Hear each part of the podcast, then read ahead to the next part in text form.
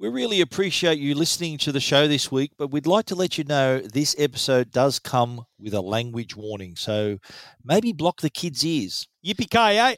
Oh, Let's do not now. this.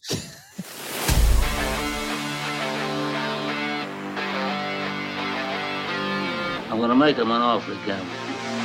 I feel the need, the need for speed. He's watched every movie more than once. He's Stephen Fenech. Go ahead. Make my day. He's watched the latest Disney movies with his kids, uh, but that's about it. He's Trevor Long. You talking to me? Together, they bring you the best movies you've never seen.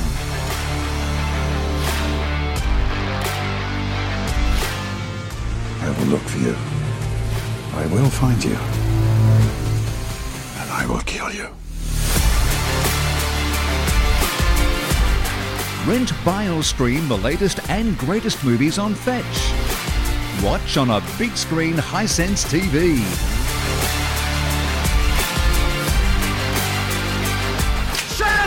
My little friend.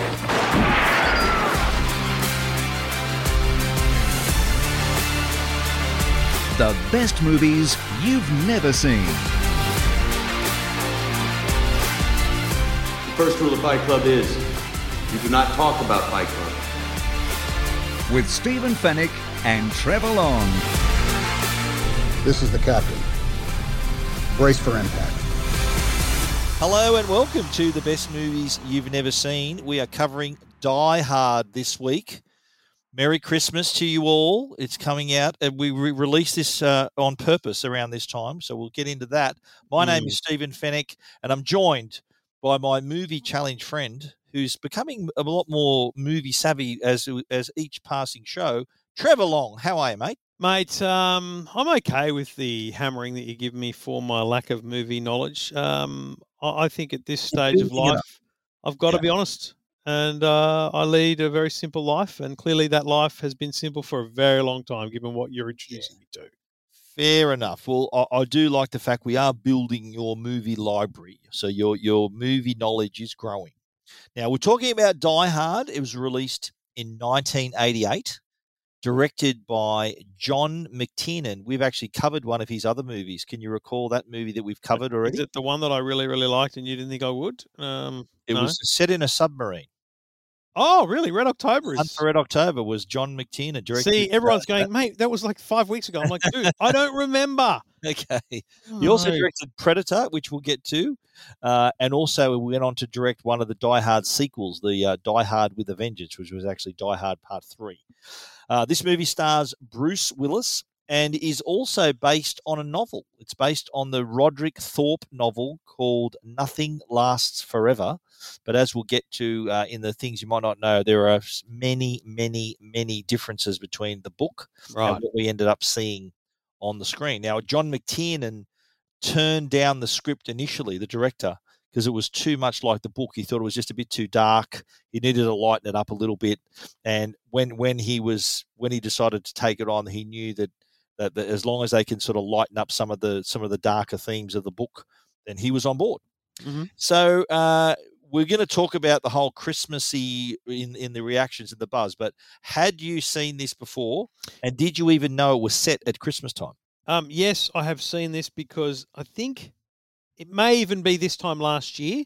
Uh, Jackson, who had turned 14, clearly, you know, getting into diff- very different movies, we went hard marathon style. Over a few days, we watched a few of them. Okay. Oh, you So- of the Die Hard movies. Yes. So one and two. Oh wow. Okay. Yes. So Um, you're well versed.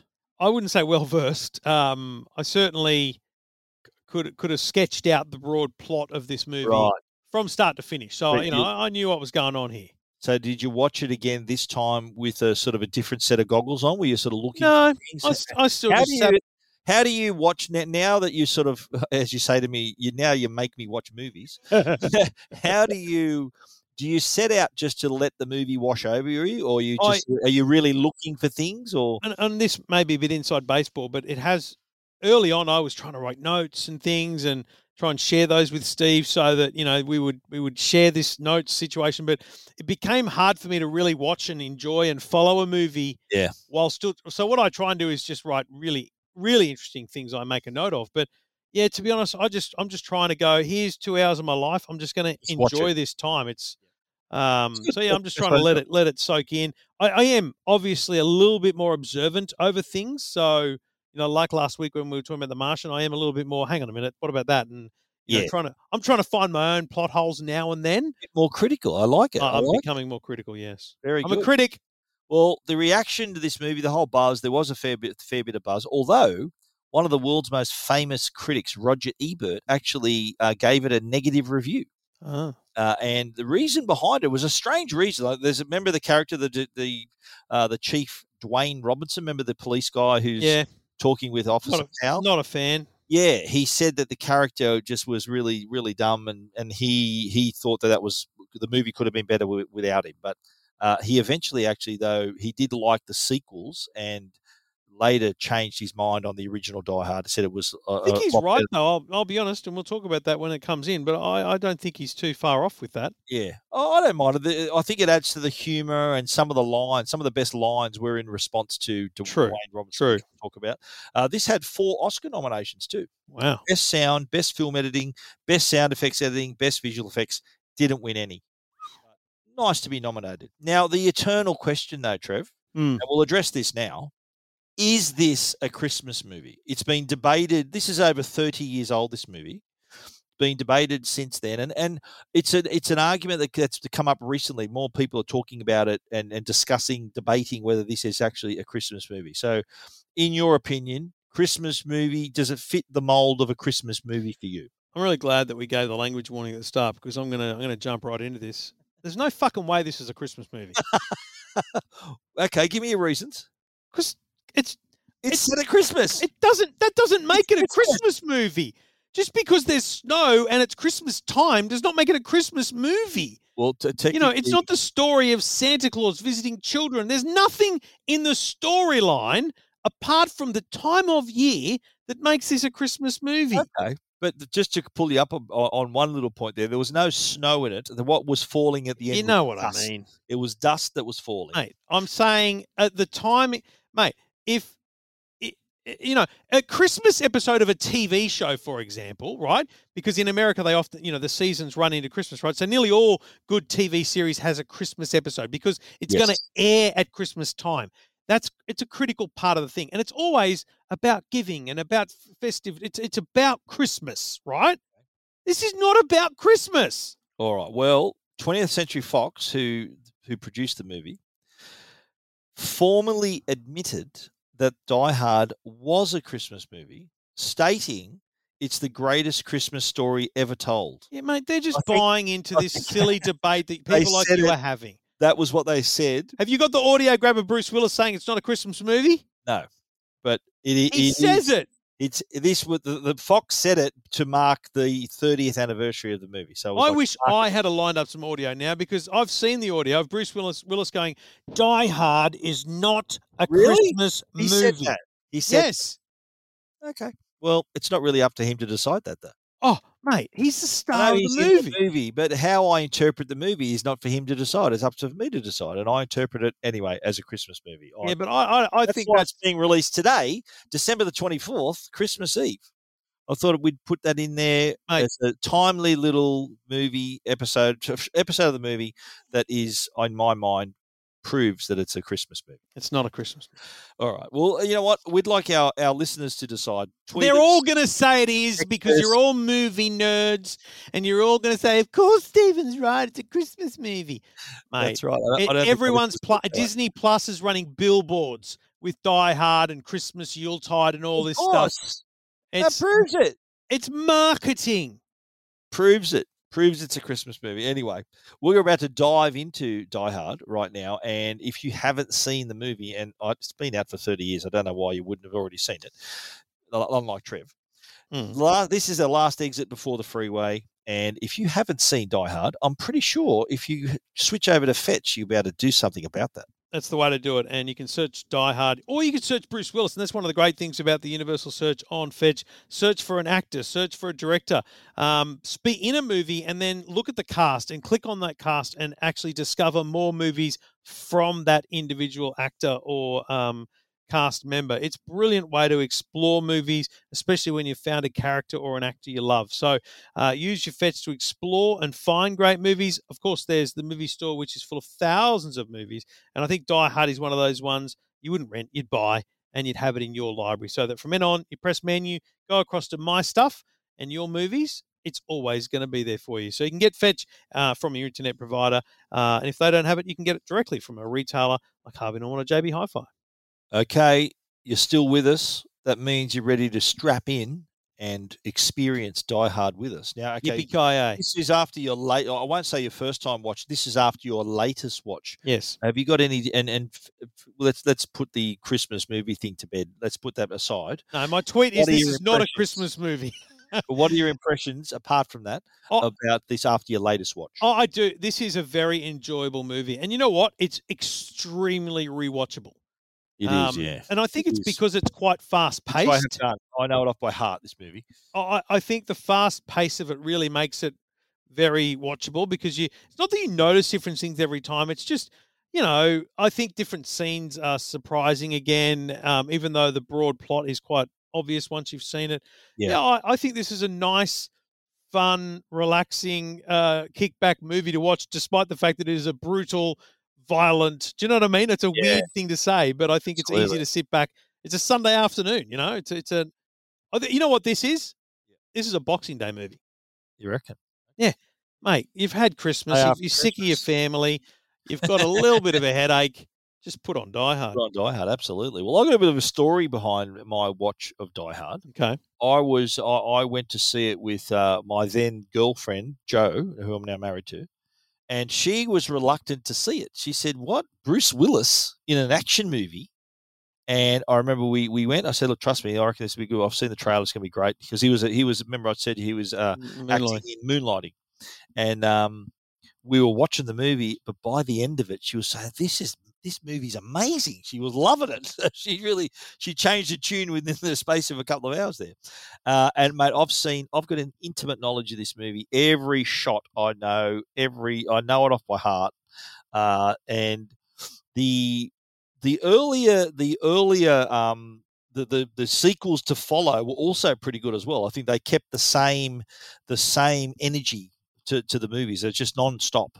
And uh, yeah, this this has become a, a favorite of mine that I, I really enjoy watching over and over again. Let's move on to the cast. And I've mentioned Bruce Willis. He took on the role of John McClane. Have a guess who turned down the role before he took it? And Sylvester he was, Stallone. in, he was in. Heat. He was in Heat. Robert De Niro. Robert De Oh, Niro wow. Had turned it down because he chose to play in the film Midnight Run opposite Charles Grodin. Another good, funny movie as well. And both films opened on the same weekend, would you believe? John McClane was also a controversial choice uh, for to be the star of the movie, and John McTiernan, who I mentioned had directed Predator Mm. with Arnold Schwarzenegger, was thinking that they assumed they were going to get him on board for this movie as well. But when he looked at the role, the role of John McClane, as he as he put it together, was supposed to be this character that's like an average guy. I think if you had someone like Arnold Schwarzenegger just blowing everyone up, it Wouldn't make being- sense. Yeah, yeah. bulletproof, it wouldn't quite work. So I think I think was- Bruce Willis is is buff and like an strong everyman. enough to look like a, a cop. Do you know what I mean? like a reluctant hero, like average guy. yes. So that that's why I think it, it, really worked out, and that's how Bruce Willis actually came to get the role because, um, because remember I was telling you, um, John McKinnon wanted there to be a lighter edge to the movie, Yeah. because Bruce Willis was sort of known as more as a comedic actor, that sort of created the light moments, and yeah, Right. he provided the He the- did. It, it, it came well, out so- really well in that. Yeah, scene. I I was my latest watch. I, I was really surprised at how funny the movie was, how many great lines there is in this, and Mm. just the, the funny, the, the the the humor of the movie. But the other person to speak about in the movie is is Alan Rickman, who plays Hans. Oh, right. Yeah, he's very good. Great, great actor. He passed away recently. He Oh, actually initially passed the role, passed it up. He he passed on it. Um, it, it ended up he he eventually took it up, of course, but it en- eventually it, it ended up being his very first film role because he'd only arrived in Hollywood a short time, apparently two days earlier. He was offered. He arrived in Hollywood, and he was offered this role, and he was a bit reluctant to be the villain in a movie in his very first role. Oh, So I, I think he was uh, the, the, he was known as a he's a theater actor. First movie just knocked it out of the park, and so imagine landing and getting this role. Far Oh, it was fantastic. So he was, it was, he was prepared to be typecast as like a, as a bad guy, but he's been in Yeah. heaps of good movies as a not as a villain. He's been uh, in in he was in the Harry Potter movies. He was in. Um, a number, a number of great roles where he was in Love Actually as well. So, the, in, so he's really got a lot of range in terms of like a he's a, he could be an action villain, he could be a comedic actor, dramatic actor, uh, and sadly uh, we lost him a, a few years ago, uh, uh, Alan Rickman. Before we jump into the memorable scenes, I want to talk about a memorable TV from our great sponsors, Hisense. They've got a range of TVs ranging in sizes from 43 inch all the way up to 86 inch. So I think it's 85 inch, isn't it? Not 86, 85 inch their TVs. And you've got an 85 inch Hisense TV. 85 inch Hisense TV on the wall at home. On that TV. So if you want to really enjoy the movies that we're talking about, as the eh, eh, e- e- enjoy them in the way the director intended. So really good picture quality, 4K, 8K, really good audio quality as well. I think people underestimate that audio makes up so much of the enjoyment of a movie. The Hisense TVs have Dolby Atmos, they've got great speakers built in, so it really provides that fantastic experience. And as I said, ULED technology, quantum dot technology that provides great, great quality, 4K, 8K. So the whole package really gives you a tremendous experience. Give them a try. Hisense, if you want to have a great movie experience in your home, check out their range at hisense.com.au.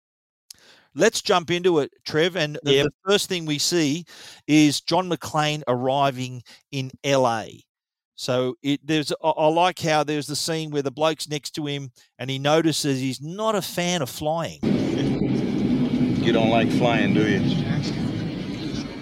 What gives you that idea? You want to know the secret to surviving air travel?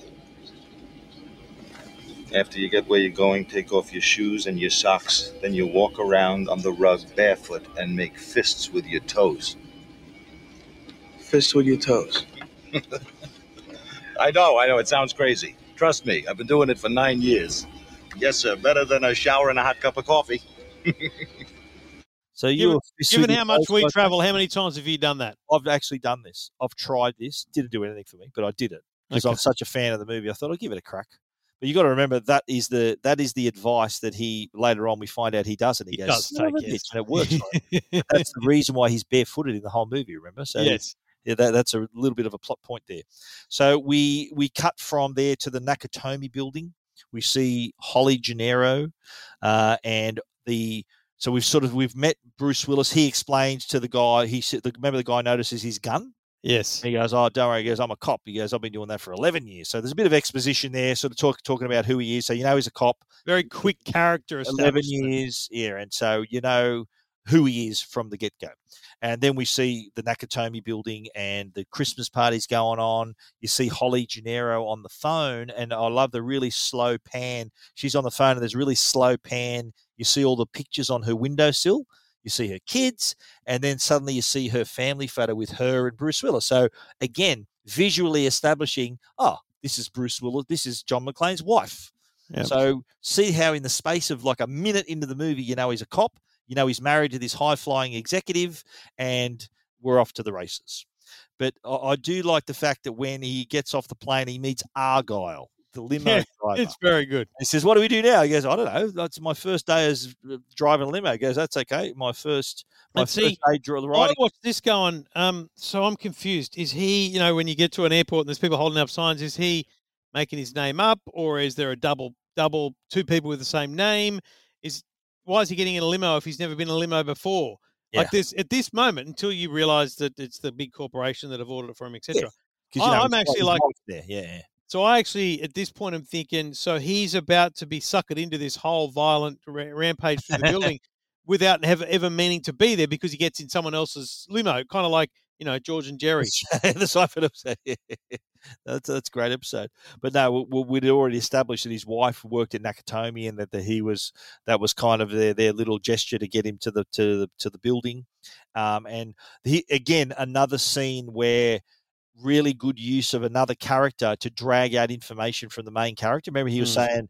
So uh, you know, we, we we should get this together. We should go pick up. You know, remember he had a big stuffed bear to give to give. Uh, it was in the back of the limo, and he said, "Oh, we should pick up some mama bears." And he goes, "Oh, so or is he married?" Remember, he's asking him questions, and and then he explains the fact that you know my wife came out to L.A. You know, she had a great opportunity, turned into a great job, and you know she's been there. And he said, "Oh, so you never thought she was going to make it? So now she's her career's taken off." So we established that there's already a little bit of tension between Yes. the, the between John and Holly, and uh, he then arrives at Nakatomi. What I loved about this bit too, when they're approaching in the limo, some beautiful long shots of the Nakatomi Plaza. So it was almost a character in the movie. Yes. Now you see the long, Which it needed to be because it it actually is. It, uh, it plays a critical role. absolutely. Uh, but did you notice too um, how the high tech touchscreen made in the lobby? Did you? It's one of the first things I noticed because you think about when this when this is, and you go like that's standard place today in a big business. You walk in and you've got to sign in. He walks into this building as if to say, "I'm here to see someone," and these the bloke's just like. "Mate, just touch the screen," which actually happens today. It was cutting edge at the time. Yeah. It was probably. I wonder whether it was even cutting edge at the time. I wonder whether it was just someone had this vision for the way it should be in this brand new building. I don't know. Yeah, well, suppose it was that was the idea. The building was supposed to be this ultra modern, sleek looking building, but he does discover though when he does get to that touchscreen that his wife he looked at he looked up Holly McClane, but he discovers that she's actually taking uh, Her his, maiden name. her maiden name, so she's gone back to Holly Gennaro. Uh, so he goes up to the thirtieth floor where the party's happening, and I think I love the line where when he sees something early in the movie, he goes California. Like there was a, a at the airport, there was a guy, a girl that jumped into her boyfriend's arms, and he said, "Oh, California." Then in, when he arrives at the party, a bloke comes up to him and kisses him and says, "Merry Christmas," and he goes, "Fuck yes. California." the girl at the airport thing, you know what I think that is? Because you watch it today and it actually just seems normal. But that girl is wearing like skin tight activewear, which was not a thing back then. You know, Okay. tracksuit pants were a thing. And so I think it's him you looking over it- going, She you pause it to look at that? mate, totally white activewear. no, I think it's him looking over going, what is she wearing? California. California, yeah? That's That's what, that's what he's getting at. Uh, and then he meets uh, Joe Takagi, who's the head of Nakatomi, and he uh, they talk about Holly, how uh, she's uh, she's a great executive, and Yep. I love it how they walked into Holly's office and they find Ellis bloke on the blow. sporting the coke off the desk. And I think uh, when he when um, Takagi introduced him, he goes, "Oh, this is um, John Holly's husband. Uh, he's a policeman." Maybe he says that. and then uh, and McClane says to me, he goes, "You missed a bit." He didn't actually quite wipe it off. And then his wife comes back in, of course, and we see that uh, they they they sort of it's a bit of a, have a bit of a moment. Like I don't think she's seen him for quite a while, and um, then Well, they I get the sense here that Ellis is the you know the likely he's pitching, boyfriend, yeah. Basically. you know, uh, he's doing his best. Yeah, he's, Yeah. he's pitching it for sure. Uh, but then he says, "Oh, just there's some place I can get washed up," and then he goes out, out into the other room, and then uh, he he he that that's when he she leaves him, and he does his fist with the toes, and he says, "Son of a bitch," "It's working for him." So he's barefooted at this point, and uh, the wife comes back in. And she was asking, "Look, you're going to stay? You gonna?" He goes, "There was a captain who retired out here. I was going to go stay with him." And uh, and then she says, "Look, you know, the kids would love to have you at the house. I'd love to have you at the house." And then what he says to her, he says, "Oh, he goes, you, you like having me?" He goes, "You don't like my name, though." So again, sort of the yeah, fight, the fight started again, and it was, you know, she had to go there make a speech, and then he was very, you know, upset at himself that he bloody started the fight, sort of, and then is this is when we see then the terrorists turn up. yeah. It's pretty action packed at that point because obviously it's and you know again it's a storyline right, but it's it's a very smart way of a separating him from the from the crew, b getting his shoes off because I think it plays a big role in the in the movie. important. and uh, and you know getting her out of that scene, and then it all happens while he's not in that room, which is Yeah. In, in part, it's like, a, okay, how would that happen? But it's actually, you know, you could genuinely see it happening. You know, he's not there for the party. He doesn't want to be at the party. He's just there to see his missus. And, you know, so of course he's just freshening Yeah. up basically. But so he was, remember, he then tried to call Argyle. Remember, Argyle said, Look, here's my number. If you score with your lady, let me know. Otherwise, either way, I can take you wherever you need to go. Yeah. Remember, the line, the phones get cut off because they were, they were cutting all the phone lines.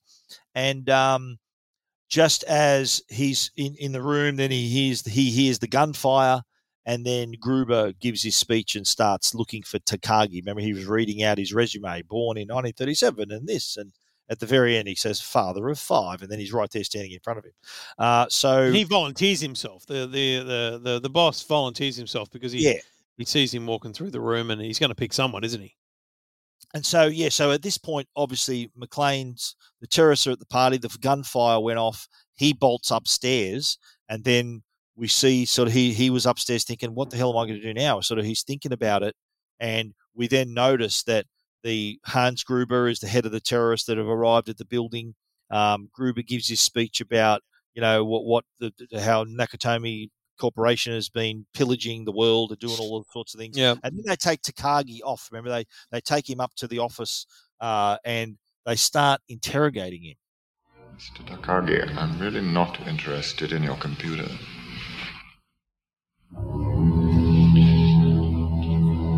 But I need the code key because I am interested in the $640 million in negotiable bearer bonds that you have locked in your vault. And the computer controls the vault. Want money? What kind of terrorist are you? Who said we were terrorists? So That's we good point, right? see- yeah, exactly. At that Well, point, they're, they- they're just robbers. Like how, yeah. so that we, we see this the setup there, and then we see that we see his ex. Like John McClane witnesses his execution, so basically sees him get executed in Which is the board- point where John McClane realizes, hang on a minute, these guys aren't just, you know, it's just heavy duty shit. stand-up He's- artists, yeah. yeah. So he sees him executed, and they sort of hear a noise. Remember, they hear a Yeah. noise. They go chase after him, and um, he. The ne- the next scene is them. You th- you see all of the all the other terrorists in the group arming the roof. They're, they're on the roof doing something, and so they're asking. Look, he goes. You know what? He doesn't give us the code. How are we going to unlock the vault? That seventh lock's going to come down like a like a hammer. And he said, "Look, trust me. It's a time of miracles. You know, Chris. It's Christmas. We'll see what happens." And and so the next scene we come to is, well, wh- what is what is what's going to happen? So John sort of talking to himself. He said, "Why didn't you stop him, John? But you know, because you'd be dead too, asshole." He's sort of talking to himself, and then he then he decides to set off the fire alarm. Do you Remember this? Yes. Where he decides, okay, I'm going to call the like this is where where you know police now or just general you know handy craft now goes you know like the phone he goes up to a to a floor with it's under construction he sees a phone he picks it up it's cut off because all the lines are cut off you know it's it's smart there's a lot of smart stuff that he does to get attention So he's thinking, he's, he's saying to himself, think, think, what can I do? And then after the the fire trucks, and he sees them approaching, thinking he get, he says, he goes, come, he goes, gonna get, I'll kiss your Dalmatian. He says as they're approaching, but then he sees them turn around. He goes, no way. So he he realizes that they've they've, they've turned them away, and then he. that They they they find out. Uh, they said, "Oh, what floor is the fire alarm on?" They said, "Oh, it's on the thirty second floor." So what do they do? They send someone up to the thirty second floor and the the guy who goes up is sort of this big Euro looking dude, and uh, they get into a bit of a struggle and then fall back down the stairs together, and the guy breaks his neck in the fall. Yeah, and here's where um, Bruce Willis says, right, he, he, here's where you see his. Uh, his how shrewd, crafty, and creative he is because he takes his gun, he takes he, all the all like he takes his cigarettes, he looks at his wallet for his, his ID and all that. he goes to wear And- his shoes and he goes i killed the only Yeah. bloke with feet smaller than my wife yeah, yeah. So that that that was another obstacle for him there as well. But what he does though, because he's a cheeky bastard, he writes on the guy's shirt. Remember, now I have a machine gun. Ho, ho, ho, ho. ho. And what he does, he's really really clever. He puts the he puts the body back in the lift, and then climbs on the roof of the lift and sends it back down to the thirtieth floor. And he's on the roof listening in writing their names on his on his arm so he knows who they are, trying to count how many there are. Yeah. So right away you're thinking this guy is smart. He's, he's trying to uh, try- trying to outsmart them in this situation, and so that just sort of that, that just makes the the whole the whole course of the movie. You're thinking, well, you're really on his side. He's also um now got a radio, right? He's Um, got the radio as He's got well. a radio from the bloke he's just killed. This is where he goes up onto the roof and and and again that's his now. So again, going, I need to be in a position where this radio can actually reach for emergency Yeah, so- services, and he's up there trying to radio for help. They have already killed one hostage. They are fortifying their positions while you're jerking me off on the radio. Now send the police Sir, back I've up already ASAP. told you. This is a reserve channel. If this is an emergency call, dial 911 on your telephone. Otherwise, I'll have to report this as an FCC violation. Fine, report me. Come the fuck down here and arrest me. Just send the police now. So he he re, he's on the roof, and then Hans Gruber's thinking to get. He's hearing it. He's hearing. He gets. He's telling. They're, they're telling him. They're telling him. He's telling them everything, and he says, "Where's the best place to broadcast?" He goes, "Oh, the roof." So he sends up Carl. Remember the guy that fell down the stairs and broke his neck? Carl's brother. Carl's brother. So his bro. He's got a motivation to kill this bloke. So he goes up on the roof, and he they have this gunfight, and he he manages to sort of head in back into the building and heads to the elevator shaft. Do you remember? Did you like the move where he uses the gun strap? He sort of puts the gun. I the hate this out. bit Yeah, because a it's daunting, but b honestly that strap it gives away so slowly over such a long period of Yeah. That it's you know there's moments where they shoot the, from from up the, the gun where the strap's kind of undoing and if he felt that movement he would be moving much quicker to get off it's just a bit Hollywood. Yeah, that's right. yeah, it's far too hollywood for me that scene Yeah. But he ends up, remember, he falls, he slips and falls and, and Mm. goes down a few levels, manages to grab onto the, the shaft the, and goes into the ventilation shaft. So he goes into that little shaft and he says, Oh, no, now I know what a TV dinner, feels yeah, yeah. dinner feels It's like. It's also one of the most iconic uh, uh, screenshots from the movie too. You'll see people that make little Christmas magnets for yeah, their fridge inside the silver tube, inside silver inside a little yeah. spam can. Yeah, Yeah, I've, I've seen that a few times actually. This Christmas I've seen that, so it is a Christmas movie, mate. Um, anyway, he they remember when he's in the shaft that the, the the Kyle sees the light going in the in Yeah, the so he shaft. knows where he is. and then he goes after, and then he remember he just fires along the sh- along the vent, Mm. and all the bullets manage to miss. They just remember he sees Amazing, really. in front of him, like wow, that's uh, the, he's either a bad shot or Bruce Willis is quite lucky there. So we remember in the previous section when he's trying to make the call through the radio, the woman says, "Oh look, send a black and white to to have a look," and then we meet Officer Powell who's buying Twinkies at a convenience store, and he says, "Oh, they're from my wife. She's pregnant." And which was true. He confirms later that his wife, there's a their first is on the way. Yeah. And the guy goes, "Yeah, sure, right." I think he goes, I think he says, "I thought you cops ate donuts, Donuts, not yeah. Twinkies." So anyway, he does his. Uh, he goes by and walks into the lobby, and the guy's pretending he's watching a basketball game. Remember, and he goes and he goes, "Oh, to hell with this.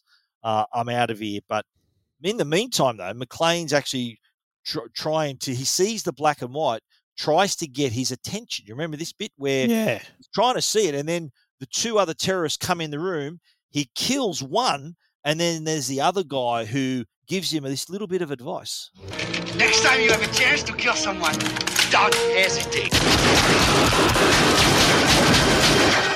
Thanks for the advice. So he does that. He ices him as well. And I think one of the lines too, he goes, Who's driving this black and white? Stevie Wonder? And during that, it's a during that great period- line because he's just going around and around this roundabout thing. but they also cut to Argyle in the limo at that. Remember when in that scene he's listening to Stevie Wonder. Yes. If you pick, if, I've watched it enough times to pick up these little things, and so what he decides to do, he's got to get his attention. So what does he do? He throws the body out the window. Let it snow, let it snow, let it snow. God never seen his head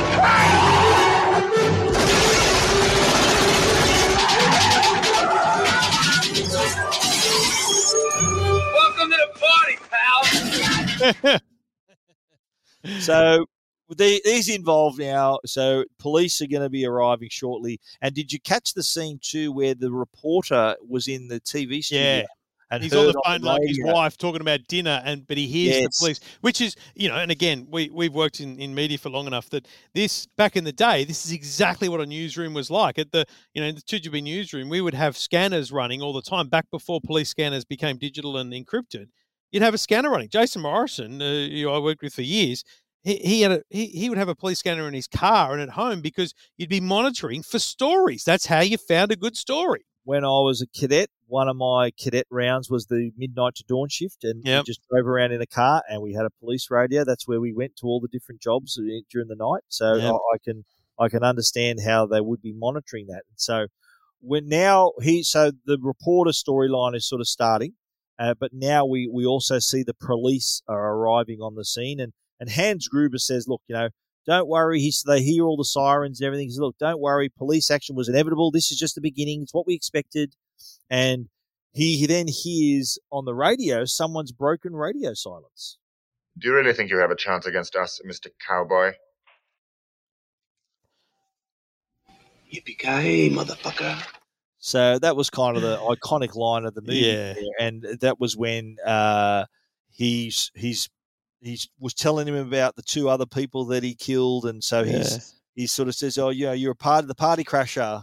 He was calling him, and that was that great line.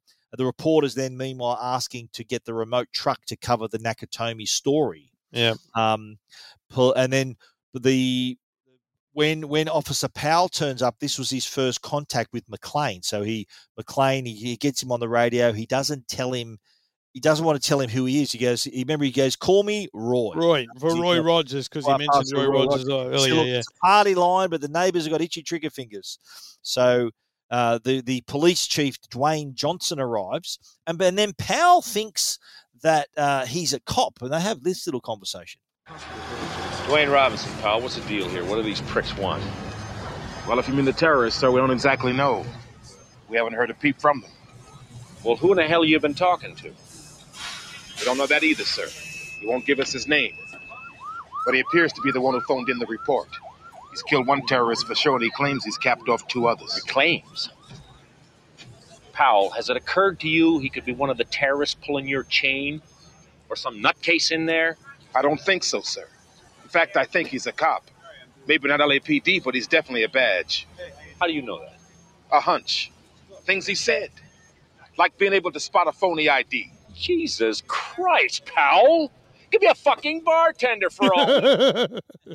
And it's funny he mentions because do you recall Bruce Yeah. Willis's job before moonlighting was he was a bartender. uh, and so we're at the point now where Holly goes into Gruber's office, or in her own office, which Gruber Yeah. has taken over, and uh, he says, uh, she, "That was a good line too." He says to her, "What idiot put you in charge?" He goes, "Well, you did when you murdered my boss." uh, and then she wants to get people to the bathroom, and she, he says to her, "He goes, oh, Takagi chose his people well," and she says that uh, my, you know, what's your name? And she says it's uh, Holly. Uh, Miss Gennero, Holly Gennero, and do you remember earlier in the movie that she placed the picture of her family down flat on the on the Mm. windowsill? Mm, mm. So And she's looking at it at this her. point.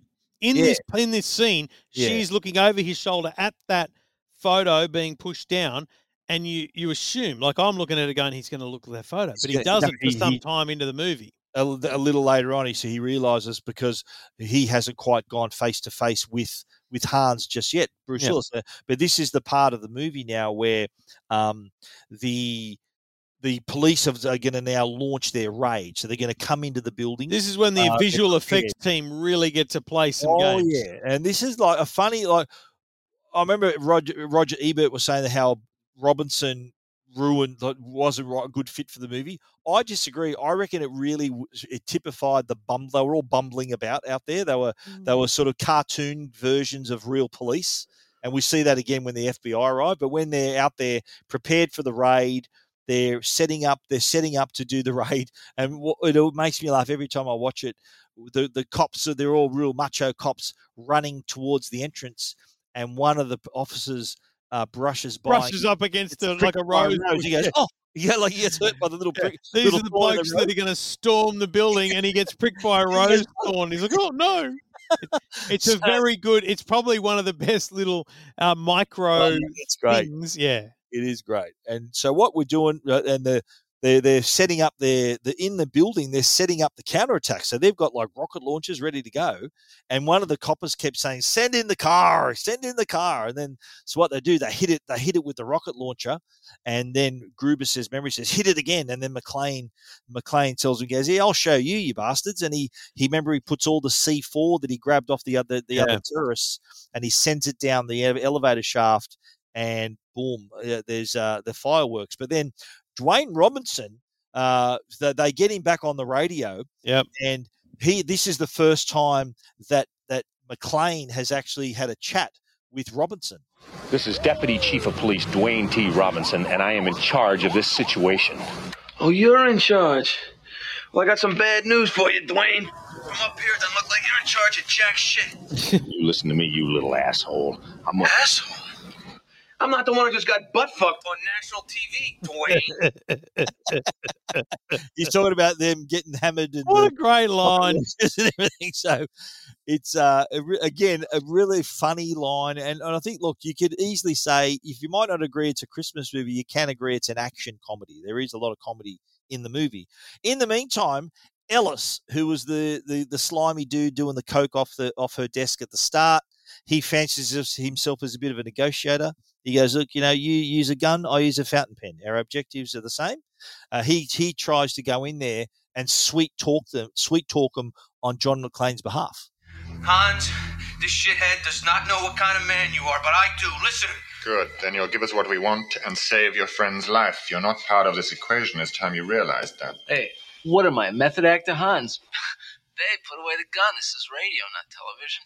Hans, this asshole is not my friend. I just met him tonight. I don't know him. Jesus Christ, Ellis, these people are going to kill you. Tell them you don't know me. John, how can you say that after all these years, huh? John. John.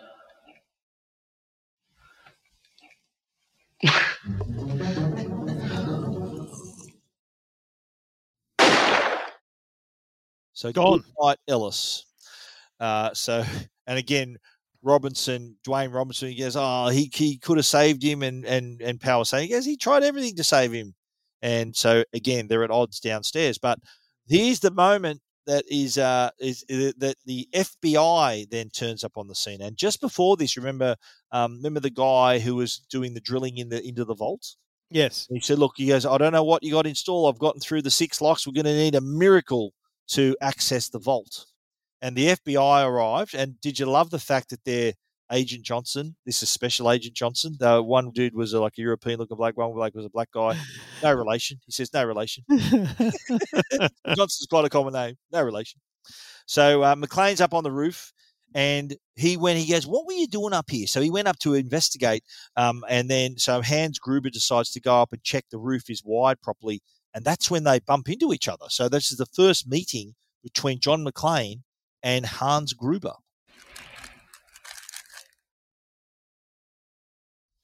You smoke? Yeah.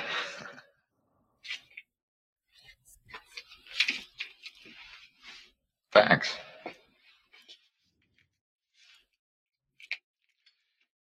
You don't work for Nakatomi. And if you're not one of them, I'm a cop from New York. New York. Yeah.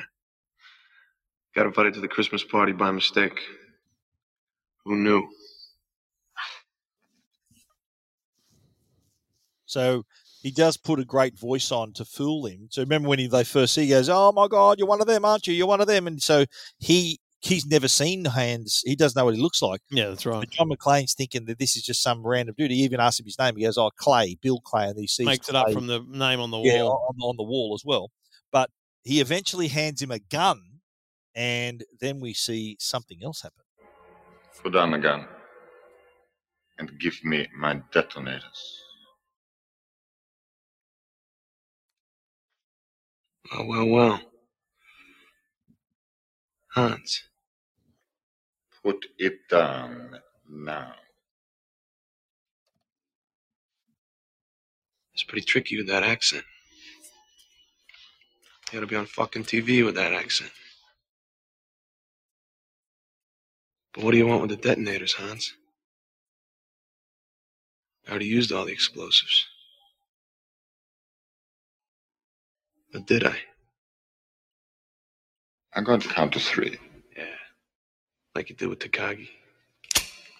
Oops. Ah, Which, ah, I'm ah. fucking stupid, Hans.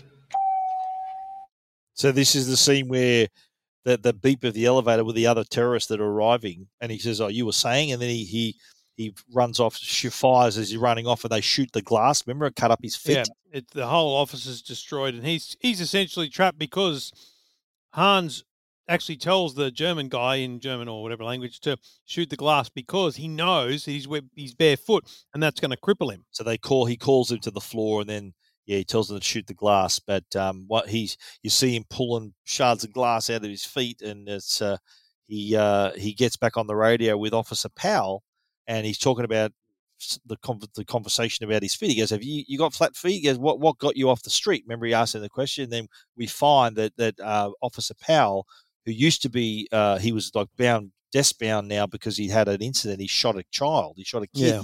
And he said, "Oh, you know, it looked like a real ray. The ray gun looked like a gun, and It's really like a humanizing of the of the character there. Yeah, for so Powell, we know it? that they're all battling their own little their own little demons, and um, when when then the FBI turns up, this is sort of the part. Remember when Gruber says, "You ask for miracles, I give you the FBI." and they sort start running through the playbook, and any scene with these two FBI agents were fantastic. And one of the things in their in their in like their operations manual is to shut down the power. And this conversation was when they asked them to do it. It's got to be done from downtown. They've got to take out a whole city grid. We're talking 10 square blocks. 10 blocks, G. Yeah. Johnson, that's crazy. It's Christmas Eve, man. There's thousands of people. You have to We go can't- wider. Look, The mayor will have my authorization ass. Authorization? How about the United States fucking government? Hey, lose the grid or you lose your job. So it's pretty obvious what they wanted to happen there. And this was the miracle that Gruber promised. He knew the FBI's It's one of those great things where were they know do. the tactics, isn't it? You're waiting for the tactics because you're waiting for the FBI, which is going to shut the power down, etc., etc. And then when it happens, how triumphant the music this the, the plays, the vault opens, all this music plays. It was like a that they you know you ask for miracles, I give you the FBI, and they did exactly what we expected. They're in there getting all the bearer bonds, thinking they're going to be. I think the line he goes, he goes by the time they go through the rubble, we're going to be sitting on a beach earning twenty percent. So he's thinking he's he's he's got them there. But the FBI's plans though were to send in helicopters. He We're going to, we're going to give them helicopters because they asked for helicopters to Yep. take the the, uh, the the hostages away. He goes, We're going to give them helicopters right up the ass. He says they're going to give helicopters. So it it gets to a point now too where McClane is sort of feeling really despondent. He goes, "Oh look, tell my wife somehow you're going to find her. I should have been more supportive. You know, she's the best thing that ever happened to a bum like me." And then we see the reporter thinking they find out who McClane is. Yes. And the real dick move was to go, and that was actually his name, Dick Thornburg, Thornburn. They go out to the to his the Holly's house with the kids, and they say, remember they he says to the housekeeper, he goes, "You let us in." Or I ring INS, like the immigration, to say Yeah. you, know, you might be a legal immigrant, and then they film the kids saying, "Oh, you know, you, but you might not be able to talk to your parents ever again. What do you want to say to them?" Like real, a, Yeah. a reporter would never do that. I think it's sort of A stepped dick beyond the, reporter over the would. Yeah, well, Dick Thornburn, yeah, lived up to his name that night. Um, but again, McClane is wondering why was he on the roof? Why did they go up there? Yeah. And then he finds all the C4 on the roof, and the the plan was to get all the hostages to the roof, blow the roof, and McClane's up there trying to look for Holly, and he says, "Look, go back down." Because the, the, it's a trap, you know. Get down there, out of here. People start running This down. is an epic scene because the helicopter shot, the helicopter's flying low through the streets. And there's another part in this where the FBI agent is like, it's just like Nam or wherever he says, and the other bloke goes, That's "Mate, I was up. in junior high." it's That's such a one of my great, favorite quotes. That's in our quotes. great thing, but they're flying so light, like it's so well shot. Yeah, Because it you know is. me, the the big thing I hate about um, movies that are super visually intense is I don't like it when it doesn't look real. Yeah. There's only one part of this that doesn't look real. I'll get to that at the end, but Yeah. you know, This, is legit them running. They were flying so down well done. the stars. I- I've might not surprise you to know that I've actually walked. I've taken photos of Nakatomi. It's actually Oh, I was there a couple of years ago. yeah. So it, it is in the it's in the uh, Avenue of the Stars is the street. It's quite a wide avenue, and the gunships are flying down there. But um, after he battles with Carl, remember he sort of gets him, ties him up with a chain, and sort Yeah. of get, gets rid of him. Um, Gruber also works out who Holly is. Remember, because he's met he's met McClane. She he t- he lifts up the photo and says, "Ah, Yes. or should I call you Mrs. McClane?" So he's got a hostage now. So that sort of really intensifies the situation. Meanwhile, they're, fl- they're hooning down Avenue of the Stars, contemplating what the body count's going to be. What do you figure? The breakage! Figure we take out the terrorists, lose 20, 25% of the hostages. Tops. I can live with that. So they're thinking, yeah, she'll be right. Seriously, twenty-five And, like, percent of the hostages. We'll just lose twenty five percent of the hostages. It's all good. I can live with that. We'll be right. Yeah. So they they go ahead and but the thing is though, when when John McClane's trying to tell them to get off the roof, he he fires his gun to scare them down back into the building, and then the FBI spot him and said They "Look at that assume it's he's a Yeah, terrorist. They think he's a terrorist. They they try to uh, to shoot him, and uh, so he he then ties the the hose around him to to escape. Load our roof! I promise I will never even think about going up in a tall building again. God, please don't let me die. So, so what happens? Remember, he dives off just as a, it's great timing. that They blow the roof, takes out the FBI, the helicopters, the FBI Yeah, helicopters yeah. blown up, and John McClane's diving off the roof with the hose tied around his waist, and he it, it stops his his fall, and then he shoots the glass, goes back into the building. To uh, yeah, luckily he uh, he- he didn't fall to his death, but then you see though Argyle, who's still meanwhile in the limo, spotting them driving out of. Remember, they had the truck, which when they arrived in the truck, by the way, there was no ambulance in the back of it. That was a big mistake as well. They drive out the fake truck, uh, the fake uh, ambulance out of the back of the truck because that I think that was their that was their uh, escape. Was Oh, did were they show inside the truck earlier in the movie? Oh, when they all walk out of the truck, there's a great shot of Hans Gruber walking, everyone walking by with a camera, and you can see right into the back of the truck. There's no ambulance in there. that, that's something. That's something that John McTiernan and the director acknowledged. He goes, that was that was a screw up. That, that, that was a mistake of theirs. But um, we see him. Remember when he he confronts, he sees the ambulance, walks over, knocks out the driver. Yeah. Uh, and so that, that, that that's put that he he crashes into the ambulance and then knocks him out. And now we see McClane's now the sort of the final confrontation where he's got his machine gun. He looks into the into the machine gun. He goes, "Oh, there's only two bullets left in his gun." And so he decides. Remember, he, he sees the tape, the Christmas wrapping, and the tape. and he tapes the gun to his back. So he when he walks in to see Hans Gruber and the other guy, they see he says they, they have their guns out. He goes, "I'll put down the gun." So he puts the machine gun down, knowing he's got the gun uh, on his back. And this is the his final confrontation with Hans Gruber. Oh, yes. What was it you said to me before? Yippee ki motherfucker.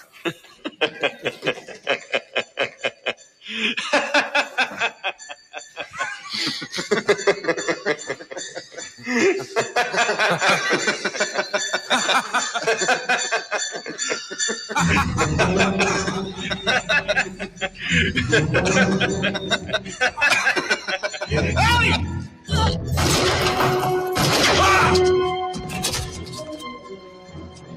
trails, Hans. So at this point, the other guy he shoots him in the head, and then Hans is wounded and falls out the window. Remember? Yes. He's still got. Remember, he's got um, Holly Holly as a hostage. He's- Yes. she's still hanging on by her watch, the Rolex watch that they gave her. Remember? And she undoes the clip, and then see you later.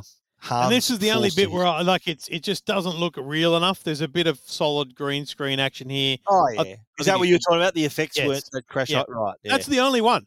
Yeah. This- how they this- shot that, I'll, I'll talk about in the in the in the things you didn't know. This this how they- moment of him falling is the only one I didn't think looked great in the movie. yeah, It was very Uh, good. fair- Don't get me fair- wrong. Fair enough. Yeah, for the picky. time, I think it was all right. Yeah, looking back, probably it is a bit dated, but um, the the ending of the movie is uh, John McClane. He's he's reunited with his wife. They you know they they love each other again, and it's all good.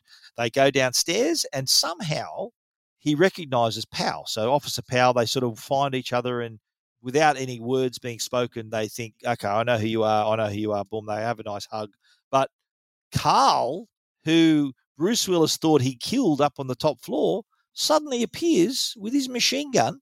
And do you remember what happened to Powell before? How he shot a kid. He shot a kid, and he'd So never been able now- to point a gun at anyone since. So now he's the hero. He shoots Carl dead. And the next bit we see too is that dick, the dickhead reporter coming back. And Holly him. Holly I goes. Bushgar and so, so cracks him on live TV and he says, Oh, did you get that? Remember how when the, the building blew up early in the movie, he goes, Tell me you got that. And he goes, Yeah, I got it. And then he says, Did you get that? And he getting punched in the face. And I love the last line is Argyle saying, God, if this is Christmas, I have to hang around for New Year's. So uh, end of the movie. Now let's talk about the favorite quotes. You did. You, there is one that you mentioned. That's my last one that we're going to talk. That we're going to play. But here's a good one. And it was. This is when he was in the ventilation shaft. He had the lighter, and this is what he says. Come out to the coast. We'll get together. Have a few laughs. So because this is. Remember, he was saying the a retired captain was out Yeah. there. That's Yeah. probably the conversation they had. He's reminiscing about the conversation while he's uh, crawling through a ventilation space. And the next That's- one is, is is where he's he, he's frustrated, isn't he? Because he's Yes. not They- getting they it's don't getting it. through that he's got he's got a real emergency. This channel is reserved for emergency calls only. No fucking shit, lady. Do I sound like I'm ordering a pizza? That's a great line. This next one is when remember he dropped the C four down the shaft and it's just everything blew up, and uh, he uh, he's on the radio to Officer Powell, uh, asking about what happened. What was that? Remember that plastic explosive I told you about? Yeah? There you go. Is the building on fire? No, but it's gonna need a paint job and a shitload of screen doors. And this is my all-time favorite. I quote this. Sorry, I spoiled it for you Uh, earlier. You, you stepped all over it, but no. But I'm glad you noticed it. Though I'm very happy you noticed it. Let me play it. Just like fucking Saigon! Hey, Slick! I was in junior high, dickhead. I love that line. Because it's I was in junior high, dickhead. Slick would just fucking hate that guy. He'd be like, mate, you're a dickhead. And this is oh, the You're best just moment. like fucking Saigon. Oh, that was classic. love it. Love it. Righto. How did that happen, mate? A few plot holes here. Let's talk about it. Okay. Was, do you think, um, apparently the rules in the states, if a state issued enforcement uh, firearm licenses, prevent you from traveling out of your jurisdiction with a gun. Oh, So God. early that early scene uh, where McClane's got his gun, uh, that really shouldn't have happened. He he uh, he's a New York cop. He he wouldn't be allowed to carry a gun on an aircraft that's in Los Angeles. Oh, right, yeah. Just a little little nitpick. Pretty important part of the movie, though. So little nitpick, of course. Here's the other thing, and again, this is a movie that people have gone over every single detail and come back with all these little findings and theories. Okay, do you remember when he drops the? Remember he tied the the old the old style Computer and the C4, with the. C four, and he dropped it down the shaft. So he's got time. So when he looks down the shaft and sees the, uh, he, he's got time to jump back because the the he sees the explosion, but apparently C four the gases that ex- expand from C four actually expand faster than the speed of sound. So he heard it and thought, "Oh shit, I better go." By that time, his face would have got blown off because the Oh, gases. oh, my issue with that explosion wasn't that, oh, but that's very technical, was that he threw it down the elevator shaft and the floor that blew up from the outside was like the first floor. Yeah, so the bottom, the bottom lobby area, and that, uh, yeah. No, even one above the lobby. It was it was kind of Yeah, just above that, and it's like, well, why did the C four explode there? It Didn't make sense. Interesting. Um, when he sets off the fire alarm, so his objective was to get the police there, and when they called to turn the trucks around, uh, apparently procedure is that the vehicles can't be just called off. They've actually got to they've got to reach the building and see for themselves that there's no fire. So it's it's actual procedure that they they have to Getting verify. very procedurally technical. You've got to verify that it was actually there's no fire there. So it's the, them turning the, the the uh, nice plot device. But anyway, uh, the other thing too, and I, I, I'm I don't know whether you wonder this as well. When Powell, when the body falls on his car, he's a fair distance away from the building. Like he's like he'd be ten meters or more away from the edge of the building. So Yeah, if someone drops toss. a body, a body's going to drop right near the edge of the building. So, mate, he's got some arm on him if he can throw Well, the body out. That my far. my thought at this point is, wouldn't you just shoot at the cop car? Not the cop, Yeah. but just you know, shoot a few bullets at the at the bonnet and the Yeah. you know rear window or something, something that won't damage That's the anyone. other argument. The other theory is that do you remember when the body hits the bil- the car and he's reversing away really quickly? The terrorists that were near John McClane were dead. So Mm. who's shooting at the car? A lot of people think that to get his attention, Bruce Willis was firing at the car himself. McClane was firing at the car Oh, as well as the terrorists. So Right. they were joining in. Okay. So yeah, anyway, he's got he's got a solid arm. He threw the threw the body far enough to land on a good shot too. He landed on the car. Um, the plan to cut the power to Nakatomi to unlock the vault um, and steal the bearer bonds. They reckon that if there's any kind of electric device that needs to be maintained for security, like a vault, it would have UPS, uninterrupted, Universal, yeah, mhm. uninterruptible power supply. Yeah. So uh, even if they did cut the power, the, the bloke said, "Lose the grid or lose your job." He did his job, but it, it should have its own power supply. Just a little technicality. The FBI playbook wasn't quite Yeah, accurate. pretty pretty important. Now, at the end of the movie, you realize you re- remember when Hans was holding onto Holly's wrist, and the remember they gave her the Yeah. Rolex. Now, you did, did you notice that she undid the clasp, so flips the clasp on the watch to so that it falls off her and Yeah. then he loses the grip. Well, apparently Rolex watches don't have a clasp like that. They've got a continue. There's no there's no uh, clasp to be loosened, so it wasn't a Rolex. It was might have been a fake Rolex. Things you might not know, Trev. The fictional Nakatomi Plaza. Did you know that the was the headquarters of 20th Century Fox? You have told me this many a time Yeah, before, yes. because I've visited many times, and it was actually unfinished as well. And they decided, you know what? Let's pay ourselves rent. Let's use our own movie, our own uh, building for our own movie because they produced the movie as well. And nowadays, and this is me, this is me guilty as charged. Do you, because of the they, people see it and instantly recognise it as Nakatomi, you're now forbidden from taking photos directly outside the building. They come out and tell you, "Can you not take photos?" So what did I do? I went I went across the road, get a better angle on it anyway. Oh, good luck stopping people. Yeah, exactly. It's like when one of the bloke stopped me taking photos of the bank that was in heat. I said, "Mate, they shot a fucking movie here. You're going to stop me now? Come Yeah, on." Good luck. I've definitely taken photos out front. Absolutely. Now, the original release poster of the movie, right? So this is remember I told you about the controversy having Bruce Willis as an action hero was like a, a- really controversial choice, and uh, the studio was a bit nervous whether his Yeah. uh, his face on the poster would be enough to promote the movie. Um, they thought it would having his face on the poster. They were worried it was going to deter uh, people from seeing the movie who weren't fans of his or who didn't know who he was. But um, so initially it was just the building in the pre-release uh, of the pre-release poster was just the building. But then once it was released and was a hit, uh, the They early went all in. success, they said, "Oh, let's put his face on the poster." Okay. Um, the scene where Bruce Willis and Alan Rickman uh, meet up for the first time. Remember that scene where he puts on the accent? That was Yeah. unrehearsed, so it gave him a greater feeling. So it was a bit more spontaneous between the two actors. So they, never ever. Yeah, yeah, you're showing me I a picture. found my the- photo of Nakatomi Plaza. yeah, I've got to look for mine now. I've got about a thousand of them. Um, how's this for another little bit of trivia, mate? Do you remember Argyle and the bear in the limo? Yes. Where have we seen that bear before? Uh, Do you remember the other movie that John McTiernan directed? Hunt for Red October. yeah. Remember the very last scene where um, Jack Jack uh, is is going back to London on the plane. Oh, there's a bear. Bear next to him. That's the same bear as in this movie. What? It would have a credit, I think that bear. Same bear, same director, same bear. It has an IMDb page listing. Oh, there might be. There might be. Yeah.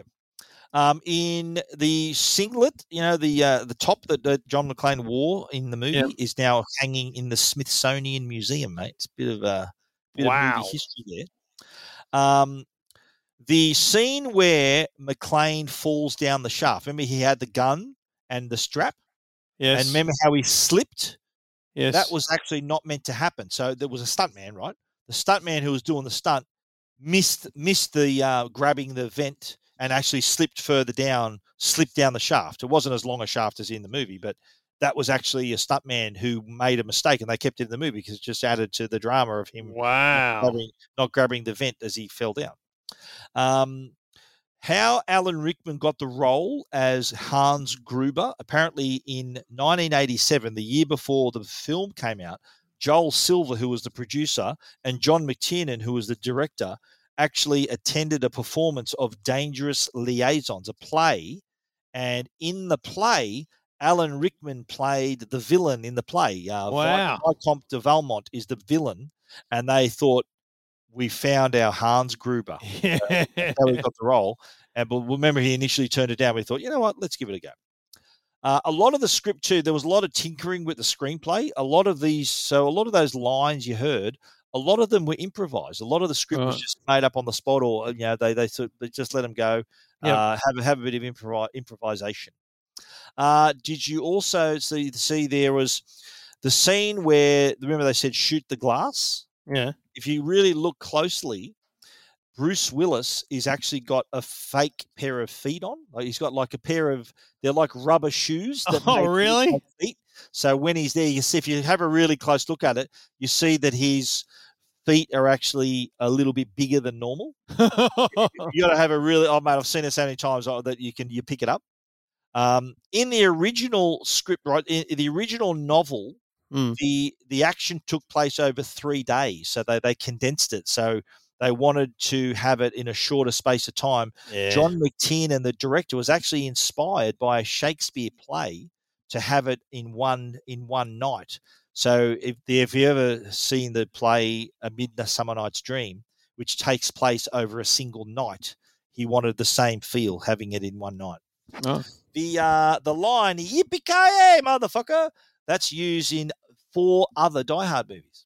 Used in Die Hard Two, Die Hard with a Vengeance, Die Hard Four, uh, and I, I think it was also used in A Good Day to Die, which was the one that was released in 2013. It is the line was voted as number 96 of the 100 greatest movie lines by Premiere Magazine in 2007. Of course.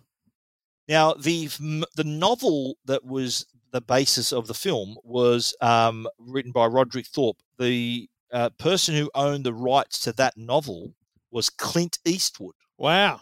And he um, planned to star, to produce and star in the movie in the early 80s. But uh, things being as they were, uh, those plans got out of hand and it got into John McTiernan's hands, who I think did a pretty good job. Wow. Um, the the other scene that was improvised as well, they the the so when, Bruce Willis and Alan Rickman had that first scene together, Mhm. the his American accent was something that Bruce Willis had never heard before. You're right. That, that sort of added to the improvisation as well. Um, in the and uh, I mentioned being able to spot a fake. pu- Remember the the line where what do you think he's a fucking bartender? This guy. So being able to spot a phony ID, which is John Wood, uh, Bruce Willis was actually a bartender, so he probably could spot a phony ID anyway. Uh, in other countries, this is what I like about some movies. They're called different things. The name of the movie is different.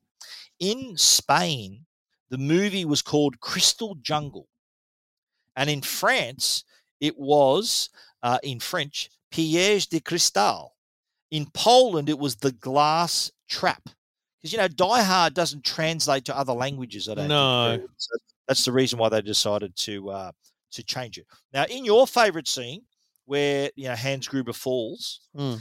uh, Alan Rickman was uh, he was he was going to be dropped from a height to get uh, to get the effect, you know, the, so the camera was above him. What they did to get the reaction, they actually dropped him. They said, "We're going to drop you on the count of three. They dropped him on the count of two.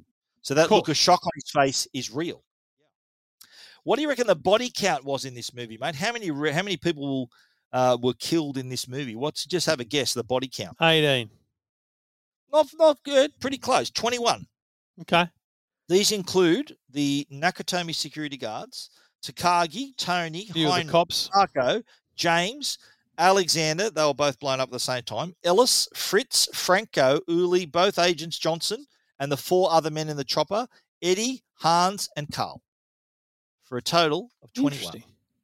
Now, the book, you know how I love to talk about book v movie? Mm. Vast differences in the book. The book is quite dark. Now, the book, in the book, um, the main character is visiting his daughter, not his wife. Right. Uh, and in the book, it was an actual terrorist at- attack rather than a, sta- a robbery. Right. And the love interest in the book is the flight attendant who was in on who flies into LA with him. Yeah. And in the book, his daughter dies at the end, so it's pretty dark. Jesus. So uh, yeah, so they thought we Spoiler alert. and and the main character wasn't named John McClane. He was his name was Joe Leland. To end in the in the book, he was permanently crippled. in, in Oh, the, Jesus. Not a really happy book that one. Uh, did you notice, mate, uh, when Powell circles the Nakatomi parking lot, and I think I did bring this up. He says, "Who's driving this car?" Stevie Wonder. Argyle's listening to Stevie yep. Wonder in the car. Now the centerfold. Remember when he walks through the shaft and he sees the centerfold? Yes, and he turns and looks. Yeah. and he sort of touches it. Um, the the that was the Playboy playmate Pamela Stein. Uh, she was the playmate November 1987. But did you know there was another playmate in the movie, and that was uh, May 1982 playmate Kym Malin. She was the woman who got dragged out of the meeting. Remember, there was two people in the office, and she had a top Uh. off, and she was that was she was another playmate. She was um, in, in there as well. Uh, and the the July 1988 playmate Terri Lynn Doss plays the woman at the airport. Remember how uh, who runs past? Remember you mentioned it. She runs past and jumps in the bloke's arms. Yes. She was a playmate. Wow. There you That go. So you got good. You noticed it, mate. You noticed it very well. One little um, this is could be like plot hole, but did you notice when? Remember how I told you Argyle rams the limo into the into the ambulance? Mm. And do you remember at the very end, he also then rams the gates to get out of the thing? Uh, if you have a close look at the car, there's hardly any damage. There's no damage to the front of the limo. Hollywood. It's yeah, it's uh, it's pretty pretty strong car that one. Anyway, we're at the end of the show, mate, and uh, I'd like to know. Give us your wrap up. Give us your rating. What do you think of this one? This is an eight and a half out of ten for me. A very enjoyable flick. You know why? Because it's all- it's it's both intense but also fun to watch. It There's enough humor in it. It's like it happens in real time, eh? Yeah, So it's like watching an episode hours- of uh, you know Twenty Four with Jack Bauer. It's- yes, you know yes, it's action packed, and uh, you know there's enough little little extra plot lines that you could definitely watch it again. So eight and a half out of ten, and if you think it's a Christmas movie, you're a goose. you think you're a bit cuckoo. Which brings us to our next movie, which is One Flew Over the Cuckoo's Nest. Is our next Ah. one. We're going to Jack be uh, Nicholson. this is Jack Nicholson, Louise Fletcher. This is a, a movie that really swept the Oscars. Uh, is a, a great watch. Even it was made in the in the mid seventies, still holds up today. Directed by Milos Forman, really great film. Uh, Milos? a lot of great Is scenes. that a is that a nod in Seinfeld there or what? maybe, maybe very Is famous tennis director. coach. Yeah, yes, the guy- and he couldn't play tennis very well. Eh? Is that the one? Yep. He- Yeah, I know the one. Yeah, well, that's us for next week. Uh, Merry Christmas to everyone. This is a Christmas movie in my mind. So whether you want to celebrate Christmas with Die Hard, you know, don't listen to Trevor. Trevor doesn't think it's a Christmas movie, but you know what does he? know? Uh, Merry Christmas to everyone. Uh, if you are listening, please feel free leave us a five star rating. Let us what you think of the show. any support is appreciated. So give us a thumbs up, give us a rating, and we'll hear from you next week for One Flew Over the Cuckoo's Nest. And we'll be back every week uh, through January with uh, another movie each and every week, thanks to Fetch and Hisense. Stephen, uh, I can't wait. See you next week. See you, buddy.